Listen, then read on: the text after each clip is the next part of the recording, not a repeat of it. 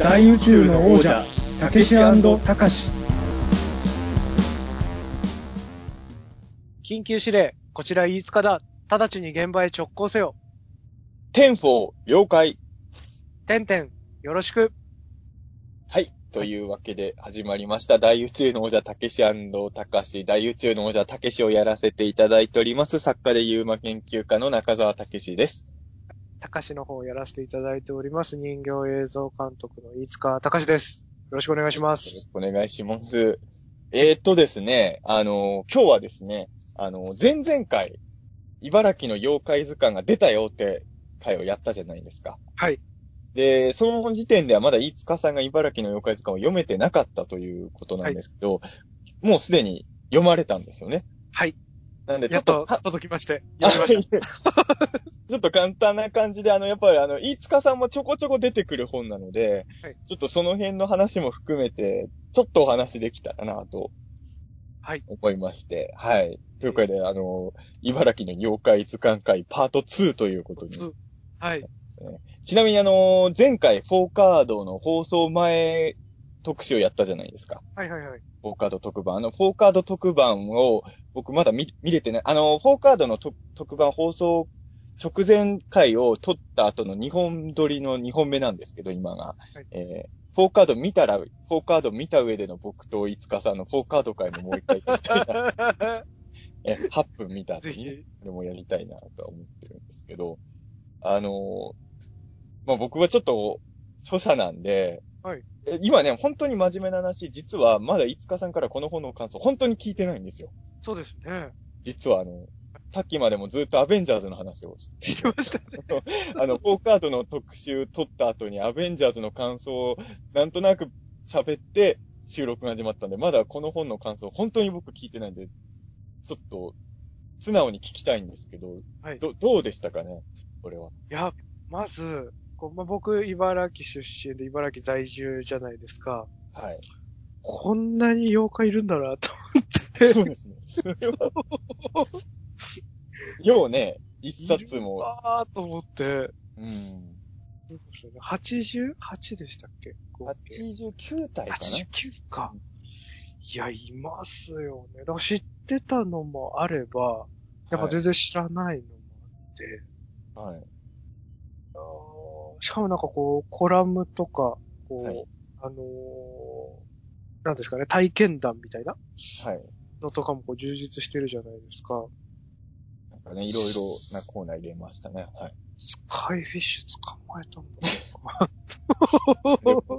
これは僕もびっくりしたんですよ。これは、はいスカイ、まあ、まずスカイフィッシュをね、茨城の妖怪図鑑に載せること自体に、ぜひはあると思うんですよ。はいはいはいはいはいはい。まあ、あの、この本におけるね、妖怪の定義は僕前書きで書いてるので、はいこの前書きのルールでだったら載せていいと思うんですけど、そうですね。うん。とりあえずでもね、スカイフィッシュね、土浦で捕まってますからね。でね、出店元東京スポーツっていうのがね、とね、あれですけど、えー一応ね、全部出店元と、まあ、あの、証言者をね、書いて、あのーここが情報ソースになってますよっていうのは全部紹介してるんですけど、そういう意味で言うとね、あの、証言者飯塚隆もちゃんとありますからね、この本ね。そうですよね。僕やっぱそこから聞きたいんですけど、ど,、はいどうですか？あの、この牛ジナーのイラストは。牛しだ、か、かわいいっすね。いつかさんが見たのはこいつだったんですよ。いやー、なんか感慨深いですよね。うん捕まえときゃよかったなと思って。まあね、いつかさん見たの、ケムクジャラの部分だけですから、せ、背中をこれだったんだって言われて そうですよね。こあれですよこれだったんだっていう。うん。まあこの時点でね、別に全然いいんですけど、あの、ビートたけしの超常現象 X ファイルの牛ジナーとも微妙にデザインが違うんで、はいはいはいはい。こうやって多分牛ジナーの、まあ、それはユーマっぽいですけどね、みんなで姿をいろいろ想像している状態っていうことなんでしょうけど、はい。えーここでちゃんと証言者、いつかたかしさんというまあ、この本はあとあれですよね。実はあの、いつかさんも本見てて気づいたと思うんですけど、はい思ってる以上にいつかさんが撮った写真が多い。そうそうそう、そうなんですよね。なんならカラーページとかにもこう使っていただいてて、ああーすごく嬉しいですよね。あ、カラーページにイボンオンは載らなかったですね。僕はそうですね。でも後ろの方にちゃんといる。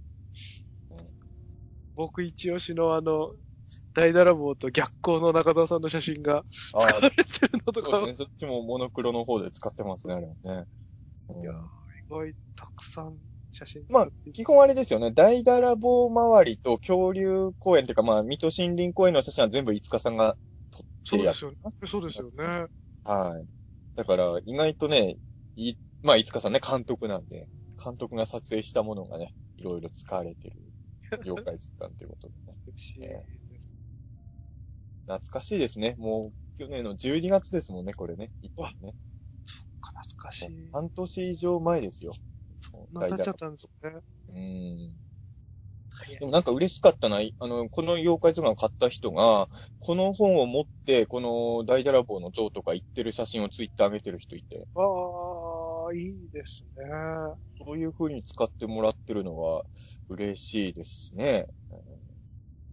いや、なんか、そうですよね。あの、僕思ったのが、あの、なんですかね、赤線跡を歩くみたいな、こう、あの、昔の風俗街とかああ、はいはい。が、こう、あったところを、こう、今どうなってるかみたいなのをまとめた本がうんあるんですけど、はいこうそれが学生の頃すごい好きで、それをこう片手に、あの、その場所に出かけてったりとかをこうしてたんですよね、学生の頃。はい。それとこう、今回のこの茨城の妖怪図鑑もこう、どこ市のどこっていうのがちゃんと書いてあるじゃないですか、県内のね。まあ、それはやっぱり載せないといけないなと思ったんで、はい。ハンドブック的に持ちながらこう、茨城を観光とかうん。できるなぁと思って、なんか、近場から攻めていこうかなってちょっと思いましたね。意外と牛久率高いですからね。高いですよね。県南もなかなかあるなと思って。そうなんですよ。これね、でもまあやっぱりちょっとあのーまあ若干反省点として語れば、やっぱりし、ちょっと偏りはできちゃったかなとは思うんですよ。はいはいはい。多分ね、もっとばらけて作ることもできたと思うんですけど、まあ、しょうがないっちゃしょうがないですけど、畜生種多すぎみたいなとかね。ちょっとね、地元、地元周りはやっぱ取材も楽なんで、どうしてもね、そういうのはあるけど、ただ牛久は多いですよね。あの、これもツイッターで検索してたんですけど、多分その人は石岡の人だと思うんですけど、はいはい。あの、茨城の妖怪図鑑買った方で、牛久に翼竜忍者がいるっていうことで、牛久を見直したみたいなツイートしてたああ、それ嬉しいですね。石岡の人から見直されましたよ。直されましたね。嬉しいなあ牛うんカッパ牛、翼竜忍者うん牛。こういうね、あのーまあ、茨城以外の人からしたらなんじゃこっちゃ、なんのこっちゃって話かもしれないけど、その特に小学生とかが教室で、うちの町これいるんだとか、あいつの町にはあれがいるんだみたいに盛り上がってくれたら本当一番嬉しいなとは思うんで。ですよね。うん。個人的にあの、いつかさんに聞きたいのは、この動く恐竜像の、イボ、はいはいはいイボの説明にこんなに行数を使ったところです。使いすぎですよね、これどう考えてもね。そうですね。異様ですよね。こんなにイボゴンについて。そうそうそうそう。まして、僕の作品の脚本を担当しているとか、すごいこぼれ話を。ありがたい。でも、イ不思議なボゴンについて書いた商業の本ってあんまり僕知らないので、はいやっぱりね、ここにしかいない怪獣だから、イボゴンのことはちゃんと紹介しなきゃと思って、うん、結構行数使いましたね、もうね。いいですよね。見逃せないのが。恐竜動いた話がなかなか出てこないっていうのが。そうこれ、いつになったら都市伝説の話になるんだって。これね。うんいやでもそういうところも含めてやっぱこう現地に行きたくなる耳寄り情報も含まれてるじゃないですか、多分に。そういうのがいいですよね。こう、こういう目撃談がありましたで終わってないのが、バラエティーで。公園とか行きやすいじゃないですか。はいあの、これやっぱ、まあ、しょうがないんだけど、何々市って言われても、ね、その市まで行った後にどうするか困るやつも結構多い中で、はいこの辺はね、ここに行けば見れるっていうのがはっきりしてるから、そうですよ公園がいね。いですね。うん。あとは、あとはあれですね、いつかさんに感想を聞きたかったのは、あの、ハテナの木ですね。ああ。はいはいはい。これ妖怪なんだろうかっていうのがあり ですよね。あれでも本当不思議でしたよね、あのハテナだっ。てもう作ったかのようにハテナのね、文字でしたもんね。妖怪との関係は、あの時は思ってなかったですけどね。あ、そうですか。でも僕はあれ撮った時点で、はいこれ妖怪なんじゃないかなと思ってて。はい、はい。これもでも、も、あの、えっ、と、大虫貝塚でしたっけ？大虫貝塚に行けば、多分見つけられますよね。つけられますね。あの、別に奥の方に行ったところじゃなくて、ちゃんとあの、散策路の途中というか、道の途中でしたもんね。うん。だからぜひね、ハテナの木見に行ってほしいですよね。うーん。辺は、他、いつかさんと一緒に行ったのはどこ、いつかさんと一緒に行ったのはこの辺なのかな？っていうことは。で、まああと、コラムの中では、いつかさんの写真も使わせていただきまして。そうですね。ありがとうございます。いやいやいや、もうよくわかんない3人でね、写真をね。謎の3人。えーいやいや、ありがとう。いや、でも本当にね、あの、いつかさんにいろいろ協力してもらって作った本なので、えーありがたい限りで。そう。いや、こうしてパラパラめくってると、確かにいつかさんが撮ってくれた写真とかも多いから、やっぱりね、そうなんですよね。うん、嬉しいです。不思議な気持ちになりますよね。なんかこあれなんですよ。実は僕東京に住んでるから、この本が、そんなにいっぱい並んでる絵をリアルでは全然見てないんですよ。う。悲しい。はいはいはい。あの、紀ノ国屋書店が5冊ぐらい仕入れてくれたぐらいかなあの、はいはい新宿の。正直東京だとやっぱり置いてあっても1、2冊ぐらいの書店さんしか見かけられないので、あのーでも茨城の、例えば同級生の人とかが LINE とかで結構送ってくれてるんですけど、茨城だとかなり平積みしてくれてるお店多いみたいで。そうですよね。僕もあの友達から写真送ってきてくれてましたけど、こうなんか縦にいっぱい積まれてましたね。うんうん、僕、正直、自分の本があんな大量に平積みされてるの見たことないので、茨城ではそう、だから早く生で見たいんですよね。あの、自分の本が書店さんで、しかも、僕が同期、送ってくれた同級生の人はもう、お店入って、すぐ視界に入るとこに大量に積んであったらしいんですよ。うそんなわこと今まで、あの、初恋芸人がドラマ化された時でもそんなには置いてもらってなかったので。ー。はいはいはいはい。うんちょっと、東京いると全然それが見れないのがもうなんか、そうですよ。なんで俺今茨城にいないんだろうと思って。うん。今ちょっと目下計画中の書店周り行かねばですね。いや、これも本当、いつかさんにはね、もうまた、あの、お願いしちゃってるんですけど、実はね、ちょっと茨城の本置いてる書店さんにご挨拶に回ろうと思うんですけど、またいつかカーが出動 すいませんね、本当や、に。全然全然、あの、ルートを計画してましたもんね、さっきも。どの順番で行ったらいいかなっつって。ね。書店さんに行ったら、あのこのページを開いて、あの、いつかさんの写真が載ってるページを開いて、彼ですって書店さんに毎回言います。いやいや、本当にね。あ、でもね、本当になんでしょうね。こういう本って、最初は本当、できるかどうかも不安だったけど、できるもんなんですね。なんかやっぱこのイラストのテイストが書かれてる方によって全然違うのがうん。図鑑っぽくていいですよね。そうですね。ちょっと昔の図鑑っぽいですよね。なんかその、最近の図鑑って割とイラストレーターさん統一しがちですもんね、結構、ね。はいそうですよね。全然みんな画風バラバラなんで。まあ、前回、前々回か。前々回の大宇宙のおじさんも話したんですけど、何個かはなんでこの絵なんだよって思ったのもあるんですけど、正直言うと。うん、なんかお気に入りのやつと、んってやつも正直は紛れてたりするんだけど、まあそこも含めて、昔ながらのなんかそういう妖怪図鑑系っぽいテイストなのかなっていう気は。うん。え、いつかさんどの絵が好きでした？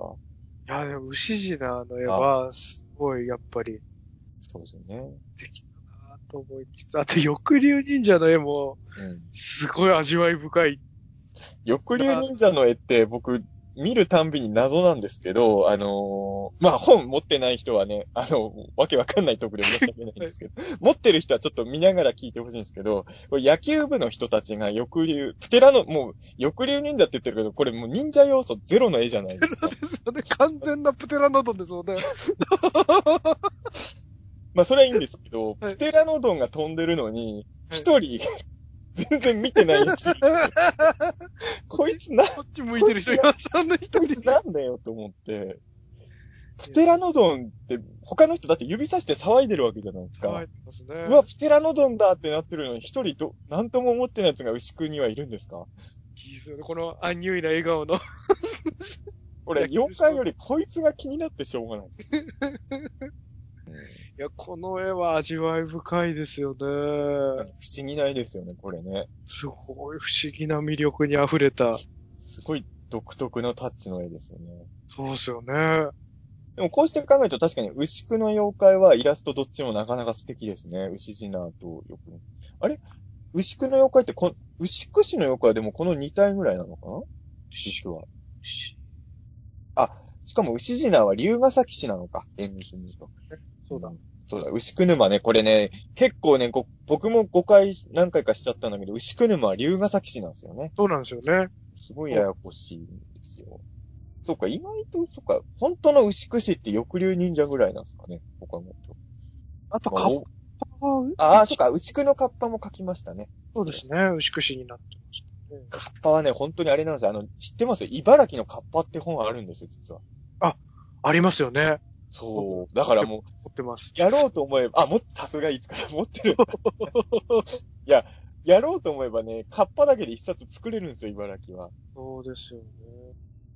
でもやっぱりね、まあ、前々回でも話したけど、それだけには、ってのぐらい、ちょっとカッパは代表的なやつだけを選んだんですけど、まあ、牛久のカッパはちょっと選ばせてもらって、個人的には千箱のカッパの話がすごい好きなんですよ、はいはいはい。あの、中学生か、あ、小学生か。小学生がは、80年代にカッパに向かって投石した事件が起きてる。そうですよね。あれ、あれですもんね。カール・スモーキー石井さんのはい。カッパの映画とかってあの辺モチーフにしたりしてまあまあすもんね。そうですよね。確か。確かカールスモーキー石井さんって茨城の人なんですよね。茨城ですよね。そうだから多分、その辺のい、ね、原体験があってあの映画にしたんでしょうね、きっと。カールスモーキーさんとか読んでるかな、この本。読んでくれてたらいいですよね。読んでほしいな。なんか、え、か石井さんってカッパの後アクリ取ったじゃないですかあ。、撮りましたね。この後って監督とかしてんでしたっけ？あ、してるんですかね。あんまり、うん。なんか、その2作しかあ聞かないですけどね。なんかこの本読んで、次は翼竜忍者で買っとく復帰とか思ってくんないですかね。いいですね。翼竜神社。イボゴンでもいいですけどね。あーあー、いいですよね。イボゴン映画化すればいいのに。そうですよね。ああ、ぜひ、でも、いつかさん、あの、岡田茂さんにこの本のことを教えてあげてくださそうですね。お伝えすればですね。そうですい。ね。ぜひ、よろしくお願いします。そうだ。イボゴンの生みの親。そうですよね。これね、ちょっと。と文章悩んだんですけど、はいあの、やっぱ書いた時は小学生なんで、岡田茂くんと書いておきます。はいはい。それはちょっとあの、別にあの、あの、お会いしたらさんって言いますけど、そうですよね。ここはニュアンス的に。当時のことで。うん。ねあとは個人的にはその、恐竜像の前にある水地の絵とかもね、僕は好きです。はいはいはいはいはい。土ねもかっこいいですね。顔がめっちゃアンギラスっぽいっていうねいやー、かわいいですよね。線が太いのがいいですよね。太ましい線がかわいい。やっぱちょっとね、やっぱ妖怪はやっぱ愛嬌が欲しいとかもね、やっぱあるから。キュービの狐とかの絵も素敵であそうですか。いつかさんお気に入りですか、これは。ですね。おこれ、翼竜忍者の方ですかねなんかタッチが。ーあーそう、僕ね、だから実は、その、イラストレーターの方って、あの、直接話した人が一人しかいないんですよあ。今回4人の方とやってるんですけど、はいはいはい。なんとなくタッチで、この人とこの人は、あ、これとこれは同じ人が書いたんだろうなって、なんとなくはわかるんですけど、はっきりとは分かってないんですよね。そうなんですね。そうなんか、できればどれがだ、を誰が書いたかちゃんと全部知りたいっていう感じは。まあ、TO ブックスの人に聞けば教えてはくれると思うんですけど。はいはいはいはい。うんでもね、やっぱ牛島の絵描いた人は僕の好きな絵描く人だなってのはわかります。あの、はいはいはい。見ててもわかりやすい画風の人じゃないですか。そうですね。ケニババアの絵とかも好きですね。不思議ですね。これもいいですよね。うん。背景だけ実写で。そうですね。なんかやっぱこういう、やっぱ今まで書いた本って、まあ差し入れと、挿絵とかちょこちょこは入ってたけど、こんなにがっつりビジュアルがついてくる本自分か出したことなかったんで、はいやっぱ何度見ても、何度も見たくはなっちゃいます、ついどうしても。うんミスネスコも新しいビジュアルイメージがまた生まれましたもんね。ぼ僕ら、緊急検証ザムービーに出てきたビジュアルとは全然違いまますたもん 違うビジュアルの、ね。いいですよね。確かに。これは良いですよね。こうやって多分だからいろんなバリエーションが増えていくんだろうな、妖怪は。うん、いや、でも本当にね、なんだろう。こういうのが出てくると、またこういう本出したくなるなと思って、うん。まあ今回妖怪図鑑だったじゃないですか。はいちょっと、まあ前、前々回も話したけど、なんかい、いろんな図鑑作りたくなりますね、本当にね。何図鑑作りたいんですか？野田さん。どうが、まあでもやっぱり僕の仕事で言うとやっぱユーマ図鑑はやっときたいなっていうのはありますけど、ああ、いいですね。ただそのユーマ図鑑をどういう風に出すかっていうのはね、ちょっと、茨城のユーマ図鑑はやりたいけど、さすがにちょっときつそうだなってなりますよね。確か茨城だけでユーマの図鑑を。に。なんですか？こう、その、寄せられるユーマの目撃情報とかからすると、こうどこの県が多いとか、偏りってあったりするんですか？ただ僕に寄せられる情報に関して言うと茨城は確かに多いんですよ。はい、はい、はい。それは多分僕がいろんなところで茨城はオカルトの聖地だとか散々言ってるからだと思うんですけど、でもまあ、そうですね。そうは言っても本一冊分やっぱ茨城だけではユーマは、まだ無理ですね。まあ、いずれはできるかもしれないですけど、だから、飯塚さんが牛市内以外のユーマもいっぱい目撃してくれればね。いや、そうですよね。なんかやっぱ捕まえなきゃと思いますよ。まあ、捕まえたらユーマじゃないんですけど。捕まえたり、そう。目撃しなきゃななかなかね、まあ、何度も言います。前、前、大宇宙でも言いましたけど、飯塚さんはケムクジャラの何かが浮いてるのを見ただけですからね。しかも、飯塚さんゴミだったかもしれないってちゃんと言ってますからね。ゴミは牛これだったらいいな牛品だったらいいですよね。ここまで見ちゃうと、これだったらいいな で、あれなんですよね。あの、実はあの、そう、この回でそれも言わなきゃっていうのがあるんですけど、今度あの、7月の21日に、まあこれ茨城じゃないんですけど、東京で茨城の妖怪図鑑のイベントをね、えーはいやろうってことになってまして、実は、いつかさんにも、まあ、これゲストで出ていただきたいなという、出ていただきたいなというか、出てもらうことになってます、はい。お邪魔させていただきますので。いやいや、もうやっぱりね、あの、こでもねこ、この本に関わった人には、まあみんなゲストというか、まあイラストレーターの人とかはちょっと全員参加とはいかないんですけれど、あの、まあそもそも関東に住んでない人もいるので、あれなんですけど、まあこの本の中に、のコラムの中でもちょっと茨城の妖怪図鑑の作り方っていうコラムがあるんですけど、まあこの中に名前出てる人は全員ゲストで出てくれることになったのかな？とりあえずは。ことで。まあ、いつかさんと、あと、まあ、あれですかね、あのー稲川淳二さんが審査員を務めてる階段グランプリっていうのが関西でずっとやってるんですけれど、それの2017年版でチャンピオンに選ばれた、えー都市伝説研究家の早瀬康弘さんっていう方と、えー、まあ、あの、台風人間研究家っていう人がいるんですね、肩書きがね。えその9号式石井さんというね、はいえーこの人は台風人間の研究をちゃんと民族学的にずっと真面目にやっているというですね。ー、笠間の出身なんですね。そう、笠間の人なんですよ。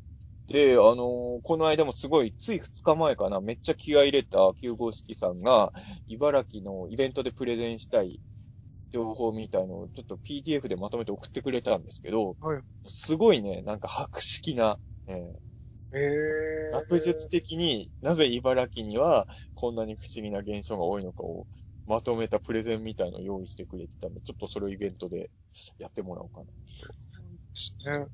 僕何用意してたらいいですかね？な何話したらいいですかね？まあでも、石川さんは本当に別にその取材中にあったこととかをイベントで話してくれたらいいかなっていうのと、あとちょっとこれはね、あのーまだちょっと確定ではないので、この放送の中ではちょっとぼやけた言い方になるかもしれないけど、ちょっといつかさんが撮った、あの、茨城をテーマにした作品を流せるかもしれないみたいな。はいはいはいはいはい。そういう、やっぱりあの、僕といつかさんってどっちも茨城出身で、まあ、いつかさん今でも茨城で滞在されて活動してますけど、茨城をテーマにした作品をお互い発表し続けてる二人でもあるじゃないですか。はい。ちょっとそれを見てもらう。まあ、どうしてもね、東京のイベントだから茨城の人はそんなにお客で来ないと思うんですよ。はいはいはい。せっかくなんで、その今東京住んでる人たちに、中澤飯塚が茨城をおもちゃにして作っていた市を ちょっと見てもらうことによって、茨城って面白そうなとこだなって知ってほしいっていうのは、ちょっとあるので、ちょっと飯塚作品の上映はあるかなと、はい、そうですよね。思いますのでね。まあ、あの、いろんな権利関係とかもあるんで、ダメそうだった場合は、あの、牛久 4D でしたっけ？あれだけ見てもらうのは。4D じゃはいはいなくはいはい 3D か。3D のやつでもね。はいはいはいはいはい。もありかもしれないなと思っておりますけど。ね まあちょっとそんな感じで、まあ割と5日さんには大宇宙の王座と関連するとフリートークみたいなことを、ぜひ参加してもらう感じになるのかな。それとも15分ぐらい牛次内についてプレゼンしますか？プレゼンしますか？なんか。いや、できるんですか？いや、できる。できるんなら全然いいんですけど、えー、追加でなんかまた調査ししてくる間に合うかな？いや、わかんないですけど、そこは。新情報を手に入れられればいいんですけどね。まあでも、ただ、牛久沼をずっと見つめてるだけとかになる可能性の方がパーセンテージとしては高いですからね。追跡調査してこれ。釣れたりしないですかね？なんか牛しな。ああ、どうなんだろう。まず牛次が何を食ってるのかとかもわかんないからなあ、でもそうだ。これ、五日さんに報告しようと思って忘れてたことがあるんですよ。はい。あの、この間ね、あの、実は私も牛次見たっていう人いたんですよ。本当ですか？本当にいました。だは、から、牛久の人ですか？えっ、とね、茨城の人ではあるんでしょうね。牛久の人かどうかはちょっとわかんないんですけど、この間はいツイッター上で、はいあのーいば、昔ほら、イバキラ TV っていう番組で牛次が紹介したじゃないですか。はいあれの YouTube の動画を、あのーツイッターでリンク貼ってる人が、はい。私も見たことがある的なことをツイートしてて、ですぐに僕が、え、あなたももしかして牛次見られたんですか？って言ったら、夕方ぐらいになると牛久沼って不思議な生物って現れることありますよね、みたいなことを書いてて。いや僕は見たことないんでってだから、ついに、うしいつ、いつかさん以外にも牛ジュニアの目撃者現れましたよ。あ、すごいな。あ、しかも、本当だ。あ、今検索されました？読みました、読みました。浅井元幸さんって、漫画の人、漫画家の方なんですね。あそうそうそうあの、漫画家の方ですね。はすごい。い。映画監督とか漫画家の方とか、なんかクリエイターの方に、の前に現れやすい有名我々がちな。うんええやっぱ存在を知ってほしいんじゃないですか？ファミコンロッキーの作者さんなんですね。浅井あ、そうです、そうです、そうです。はい。すごい。実はすごい方なんですよ。土浦に、土浦在住なんですね。はい。あの、名前出していいか悩んでたんですけども、出ちゃったのはいいかな。出しちゃった。大丈夫ですよ。別にだ、だ、ただツイートされてたことですよね。だって開けてるもんですもんね。大丈夫ですよね。全然大丈夫です。えそうなんですよ。浅井さん、なんか共有したいですね。うんだから、牛ジナーはね、これからどんどん目撃者、あ、私も見たっていう証言がどんどん集まってくるかなっていう予兆をちょっとね、感じてですね。なんで、ちょっとね、まあ、に、ちょっと、あの、イベントの簡単な、あの、情報だけを伝えますと、21日ということしかまだ言ってなかったんですけど、あの、21日の15時から17時半の間にやろうと思っております。はい。で、会場は、あの、新宿ゴールデン街劇場というですね、えーこれあれですね、あの、吉本工業さんのと、東京本社でしたっけ？新宿本社の割と目の前にある劇場ですね。はいはいはいはいはい。劇場というのがありまして。で、まあ入場料が、これ当日だと1800円になっちゃうんですけど、あの、ご予約だと1500円になるので、まあなるべくご予約していただいた方がいいかなと思ってまして、で、ご予約の方法がですね、まああのこれ、メールで中澤武史のメールアドレス宛てに、えっ、と、たけしアンダーバー、えー中澤1981アットマーク yahoo.co.jp 宛てにでもいいんですけれど、あの、ツイッターとかやってる方だったら、中澤武史か飯塚隆宛てに直接 DM で送っていただいても、ね、大丈夫なので、まあ、ツイッターとかやってる方は、えーそういう方法で、えー予約していただけると一番いいかなと。はい。えー大宇宙のアカウントとかに DM 送っていただいてもいいですよね。来宇宙宛てにでも大丈夫です。はいはい。大体まあ、前日ぐらいまでに送って、前日いっぱいぐらいまでに送っていただければ、あの、大丈夫だと思うので、あの、で、予約した後に、これ僕らの飲食店じゃないので、あの、予約したけど当日行けないになっても最悪大丈夫なので、なるべく予約で入れといてもらった方がいいかなとは、はい、思っておりますね。はい。感じですかね。まあ、このトークを聞いた人にはもうバレてると思うんですけど、実はまだイベントの内容は全然固まってない。いや、ほんとね。あの、これからイベントの内容固めていこうって言った。だからさっきも言ったんですけど、まあ上映とかもあるかもみたいなのとか。はいはいはい、えー、だから、今んとこもう完全にがっちり決めてきてる人はその9号式石井さんは、ほんと丁寧な茨城になんで不思議なことが起こりやすいかっていうのを、僕もでも読んですごい納得しました。で、多分パワーポイントとか使って、あの、スクリーンに投影しながら当日丁寧に解説してくれると思います。あとね、先ほども言ったけど、あの、早瀬康弘さんっていう方は、あの、階段グランプリでチャンピオンにもなった、まあ喋りがすごい達者な方なんですけど、早瀬さんもちょっと最近ね、4、4つぐらいね、茨城のすごい不思議な話をゲットしたらしいので、それとかを紹介してくれると思います。あのー、これね、実はすごい話なんですけど、あの、はやさんも東京の人なんですけど、茨城の妖怪図鑑を初日に買ってくださって、で、東京の喫茶店で読んでたらしいんですよ。はいはいはい。そしたら、あの、23、22、3歳ぐらい、まあ20代前半ぐらいの女性から声かけられたらしいんですよ。はい。茨城って図鑑が出るぐらい妖怪いるんですか？って、若い男から急に声かけられたらしいんですよ。はいはいはい。これはいい話なんで、ぜひあの、みんな茨城の妖怪図鑑を買ったら、堂々と、あの、本のタイトルが見えやすいようにいろんなところで読むと、出会いのきっかけになるかもしれないっていうこと、これやっぱり言っときたいんですけど。そういうの大事ですもんね。で、あのその女性の方ってやっぱ茨城出身の人みたいで、はいはい、私も茨城なんですよって言って、実はその人が、なんかすごい不思議な情報いっぱい知ってたみたいで、へー。なんかその人から教えてもらった話も結構あるみたいですね。うん。なんかその方の、まあ、何市とかまでは一応、イベントでは多分、ハさんが言うとは思うんですけど、一応ここでは言っていいかどうかの許可をもらってないんで控えますけど、茨城の帽子の方なんですけど、あの、その方の家の庭にとんでもないものがあるらしいですよ。へえー。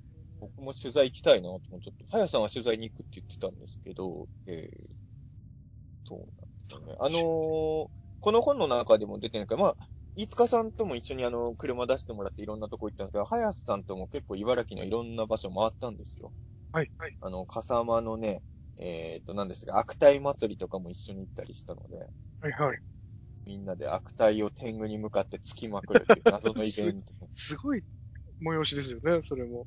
なんか日本のなんか三大記載の一つに選ばれてるらしいですよ。そうなんですね。確かにほんと変わったイベントでした。もう、人の良さそうなおばあちゃんとかがもうすごい罵声を浴びせてましたからね、天狗に。天狗に向かって。でも見るからにね、人の良さそうなおばあちゃんなんですよ。へぇー。人がもうずっとバカ野郎てめえとか言ってて、すごい光景です。すごい。なかなか見ることできない光景ですもんね。そうですね、確かに。な、茨城ってやっぱり変わったとこなんだなと思って。うん。え、逆に、いつかさんの方からこのイベントでやりたいこととか、あります？あー、そうですよね。こんな打ち合わせみたいなことをなんで収録で言ってんだって言ってる人もいるけど。そうですよね。だからなんかこう、他のお二方の、こう、はい、ゲストの方と違って、はい、そういう、ユーマ的なもの、妖怪的なものとか、都市伝説みたいなのとかに、こう、そんなにこう、常にそういうのにアンテナ張って生きてるわけでもないじゃないですか、僕が。まあ、映像監督ですからね。だから、なんかこう、で、喋り慣れてるわけでもないし、なんかこう、何ができるのかなっていう不安は正直、お客さんが喜ぶこととか？でも逆に言うと、この出演者の中で、よ、あの、妖怪見てる人、いつかさんしかいないですか？はい。もうそれ、なんかやっぱ牛ジナの追跡調査なのかなって。うん ちょっとね、ちょっとその辺もね、まあ21日まではまだ時間があるので、いろいろ。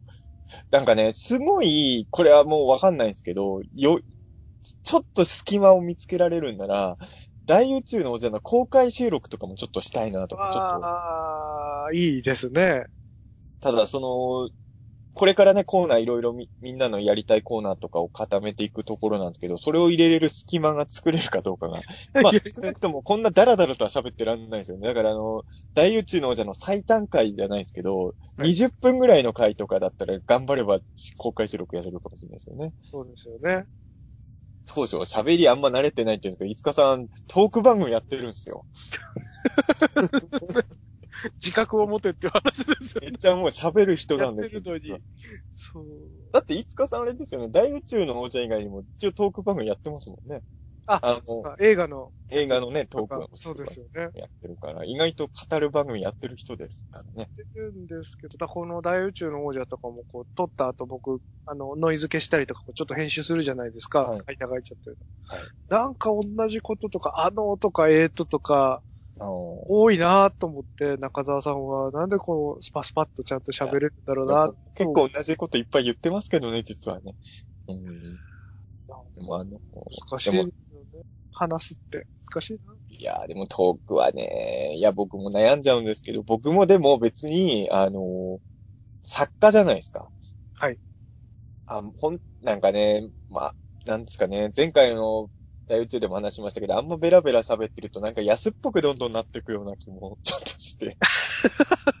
なんかね、あの、ただね、これはあの、決して長所ではないと思って話す部分ではあるんですけど、はいあのー例えばね、大宇宙の王者で言うと、僕ね、正直自分では喋りすぎだなと思ってるところが結構あるんですよ。はいはいあのはいはい。、本当はもうちょっと、いつかさんにぱい喋ってもらって、多分ね、喋ってる量で言うと僕の喋ってる時間の方が長いはずなんですよ、おそらく。はいはい。だまあ基本的には。まあ逆襲の社会とかは、いつかさんのが喋ってたかもしれないけど、はい基本的には僕のがトークしてる時間は分量的には長いはずなんですね。はいで、これはな理由はいろいろあるんですけど、もう僕ね、半分やっぱ職業病みたいになっちゃって、意外と僕はもう気がつくとテレビとかラジオに出る仕事が増えちゃったじゃないですか。はい。で、そうすると、あの、いっぱい出演者がいるやつは全然いいんですけど、あの、隙間ができるともうね、怖くなっちゃうんですよ。むやっぱ無言の間みたいのができると、やばいと思ってなんか喋んなきゃってなっちゃうようにもう、なっちゃったんですね、もう自然に。そう。だからなんかその、まあ、なんていうんですかね。こそんな、特にしかもこれスカイプでやってるから難しいってなんですけど、お互いにね、顔見合わせてれば大丈夫なんだけど、はいあの、スカイプでやってるときは、僕がちょっと隙間を使ったら、あの、気持ちとしては、ここ、いつかさん入ってきて、と思ってる時あるんですけど、まあ、でも、アイコンタクトもできないから、ではい。ちょっと間ができちゃったりすると、やばいと思って結局僕が喋っちゃうみたいなのがはい。結構多かったりはするんですよ。うーん。でもね、まあ、多分これはもう、やっぱ職業病なんですかね、やっぱりね。またこう、この番組で言うと僕がぼんやりしてるから、こう、なんか細かい説明とか、はいあの、こう、概要を話していただくのも、こう、中田さんに お任せしちゃってる部分が結構あるじゃないですか。いろいろ。ああまあでも、どうしてもおのずと分量は増えてっちゃうよなとは思うんですけどね。全然気にせずいい喋ってもらいたいなと思いつつ。なかなかね、説明もね、決してそんなうまくやれてるわけではないんですけどね。まあ、いやあの、ゴジラ、ゴジラのあらすじとか僕大好き。あれが一番ひどい説明でした。どう考えても。まあ、いや、でもあのだから、宇治茶さんがゲストで来てくれた時あったじゃないですか。はいはい。で、その時も思ったんですけど、あの、宇治茶さんに、えっ、と、えっ、と、どんなふりしたか僕も細かいところちょっと忘れちゃったんですけど、その、今、なんかその、この作品の見どころみたいなこと聞きましたよね、僕多分。はいはい。見どころだったかな？なんか聞きましたよね、内田さんに、その、この作品を見に、今んとこ見に行くかどうか悩んでる人にアピールしたいことみたいな、なんかそんな感じの振り方を僕多分したと思うんですけど、はいはいそしたら内田さんが結構うーんって悩み出したじゃないですか。はいあれができる方がでもクリエイターっぽい気もするんですよね。うーん。あの、僕とかはやっぱりテレビとかイベントの仕事が多くなっちゃったせいなのか、はいあそこで、あの、うーんってな、長く考え出しちゃうっていうのは、事故になると思っちゃうんですよ。もう、癖になっちゃったから、その、やっぱり、はいはいはい。うーん、でもね、それが正解かどうか、しかも僕なんて別にタレントさんじゃないから、あそ、そういうとこで悩んだりとか、ちょっと間を作っても本当はいいような気もするんですけど、振られた時にすぐ答えられないとやばいっていう風にもうなっちゃってるんですよね、もう、体が。うーん。だから、ちょっとでもね、ああそこで悩んでる内田さん見た時にはい、本当は俺もこっちでもいいんじゃないかなっていう気持ちがちょっと思ったの も事実でわかります。っていうか、あそこで悩んで、うーんとかなる方が、表、なんだろう、作家っぽい気もするんですよね。あー、なるほどななんかでも、うーん。そうですよね。確かにあれかっこいいですもんね。うーんなんか、僕も、まあ、言うて、うーんって、とか、あの、えーとって悩んでますけど、あのー得意な方ではないんですが、なんかやっぱりこう、企画を通すときとか、なんかこう、やっぱり、ちゃんと、これ意図はどういうことなんですかとか、例えばうん。脚本とか会議とかしてても、こう、はい。このセリフは何にかかってるのとか、こうどういう気持ちでなったのとかってやっぱ聞かれたときにちゃんと、こう自分の中でうん。整理して答えられる状態にしておかないと、理由なくやることって多分まあねあ。うん。ダメだったりするじゃないですか。そうですね。うんあ迷ってるなら迷ってるで今、ここはこう思ってるけど、こういうことやりたいけど、ここがまだ思いついてないんですとか、迷ってるんですってちゃんとパパッと言えなきゃみたいな気持ちはあるので、なんか、そうですよね。言われて気づいて考えるみたいな、って、まあ大事ですよね。でも僕あれですよ。そういう意味で言うと、打ち合わせの時は宇治茶さんとそんな変わんないんですよ。そうなんですね結。構聞かれたと、うーんってなっちゃってる時多いですよ。あの、やっぱイベントとか番組とかだと、隙間はとりあえず作っちゃいけないっていうのがはい、多分、はい、はい、はい、はい。もうなっちゃってるんだと思うんです。だから僕意外と打ち合わせとかは、静かな時はほんと静かだし、はい、はい。めっちゃ悩んで、悩んだ挙句にしょうもない解決策を出してることとか結構。う そうなんですね。そうなんですね。そうなんです。でもイベントとか出ると確かに僕結構悩み、こちょっと悩むこともあってはい、別にあの芸人さんとかと一緒にイベント出てるときは大丈夫なんですけど、はいその作家さん同士とかでイベント出るときとかあるじゃないですか。はい、はい。そういうときって作家さんって別に喋んなくてもいい仕事だから、あのー結構寡黙な人とかも多かったりするんですね。そうすると、やっぱりあのー隙間ができると僕が、やばい、今、シーンとなってると思って僕が喋っちゃうことが結構多くて、そうするとなんか俺ばっかベラベラ喋ってたな、みたいにお客さんに思われるんじゃないかと思って怖くなったりもするんですあよ。あ。喋りながら怖くなってるんですよ、実ははいね。、はい、はい。うんだから、あのーそうですね。あのーもう隙間できたなと思ったら、いつかさんもうどんどん喋ってほしいですね。もう、もう、もう、何でもいいから喋っといてくれ。何でもいいから喋った方がいいですね。信じてるかもしれないですね、そこは。うん。難い。しいですよね。その、こう、間ができても心地いい感じなのか、それともこう、なんか回らなくなって停滞しちゃうのかとか。そもそもね、あの、テレビとかもそうなんですけど、作ってる側がそう思ってるだけで、視聴者の人は、別にその悩んでてもいいと思ってる可能性も本当はあるんですよね。ありますもんね。別に、イベントとかで、ちょっと間ができるのをお客さんが嫌がるかどうかっていうと、別にそうじゃない可能性も全然あると。特に、ね、その芸人さんとかのライブじゃなければ、変な間とかできてもお客さんはそんな嫌がらない気もするんですけどね。ですよね。むしろなんかその内社さんの時の話とかってそうですけど、うんこう、生々しい思考の流れが見えるじゃないですか、こう。そこが楽しいっていう感じる瞬間はある気がしますもんね。全部が全部用意されてることが出てくるよりも。クリエイターさんのトークとか聞きたい人は意外とそっちのがぜいいような気もするんですけどね。うん。やっぱ、だからでもこう考えてるとき、中澤さんのこう話し方とかその間に入り方って、なんか考えてる人の思考をなんか止めないで、あの、ば、間を繋ごうみたいな感じでいろいろやってくれるのを感じるんですけど、ああそう。そうだといいんですけど。じゃなくてこうなんか本当に、あのもう、考えてるのを止めちゃうような、なんかこう別の答えやすい質問を投げかけちゃったりとか、うん。なんかこう、その、考えてる間を埋めてるっていう役割だけじゃなくて、その考えてから出る答えが出なくなっちゃうような方にこう持ってっちゃう方とかもいてていらっし、いるじゃないですか。うん、まあ、いるかもしれない。ああいう流れになっちゃったりすると、結構やっぱりこう、聞いてる人からすると、ストレスが多いトークになっちゃうんだろうなと思うのは、こう、次回も込めてですけど、いやーね、難しいですよね。こういうトークの番組はね。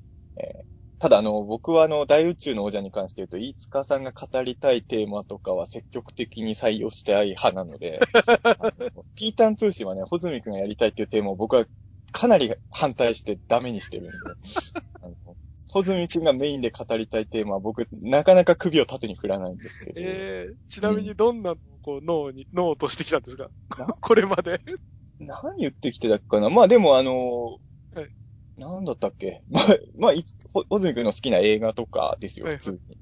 うん、そういうのを僕はだい、それはやらなくていいっていう。はい、やらなくていいなんだ。うんうん、やっちゃってますけど、だからまあそういう意味で言うとね、うん、まあ、いつかさんにはどんどん、いつかワールドをもう遠慮なくやってもらった方が、僕としてはありがたいなとは思ってるんですけど。だから、まあ21日のイベントはちょっと茨城の妖怪図鑑のイベントっていう、ちょっと難しい枠組みかもしれないけど、はいもうどんどんいつかさんを遠慮せずに、もう、9号式石井くんのトークを妨害するような感じで、最悪じゃないですか。あのメガネ鬱陶しいな。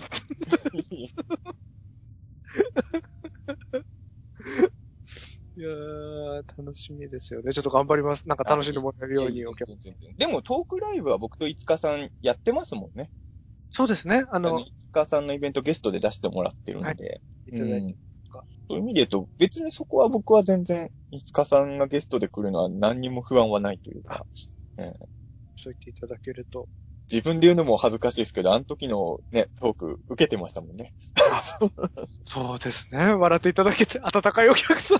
まあ、ありが少なくともあの場にいるお客さんには受けてたんで、中澤いつかのトークは一応大丈夫、前例があるから、まあ、まあうん。いやね、難しいですよね。でもと、僕もなんかトークライブみたいなこと、こ多分その、割合で言うとライブ出演が多い作家になっちゃったので、はいはいはいはい。だからそこはね、いろいろ考えますけどね。そまあもう、や、そっちに行っちゃった以上はそっち極めるしかないですもんね。武器にになりますからね、立派な。でも何の世界でもそうだけど、ベラベラ喋ってるやつは安っぽく見えるんですよ。おだから芸人さんみたいに、もうほんと極めちゃえば、はいもちろんそんな風には感じないけど、そこはね、悩みどころ。だからほら、シン・ゴジラのインタビューとかでも、またちょっと話別かもしれないけど、安野さんはほとんどインタビューに出てこないじゃないですか。はいはいはい。あれでカリスマ感逆に上げて、上げてますよね。なるほどな。そういう意味で言うと、ちょっと安野さんは樋口さんとかにインタビューさせすぎてるような気がしますよね。確かに。うん。ね、あれ樋口さんはかなりアシストしてる感じありますもんね、見てると。エヴァンゲリオンの歯の時もパンフレット買ったら、鶴巻さんのインタビューじゃないですか。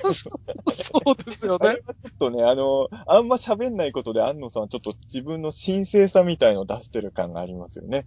まあ、本人が狙ってるかどうかはわかんないけど。うん。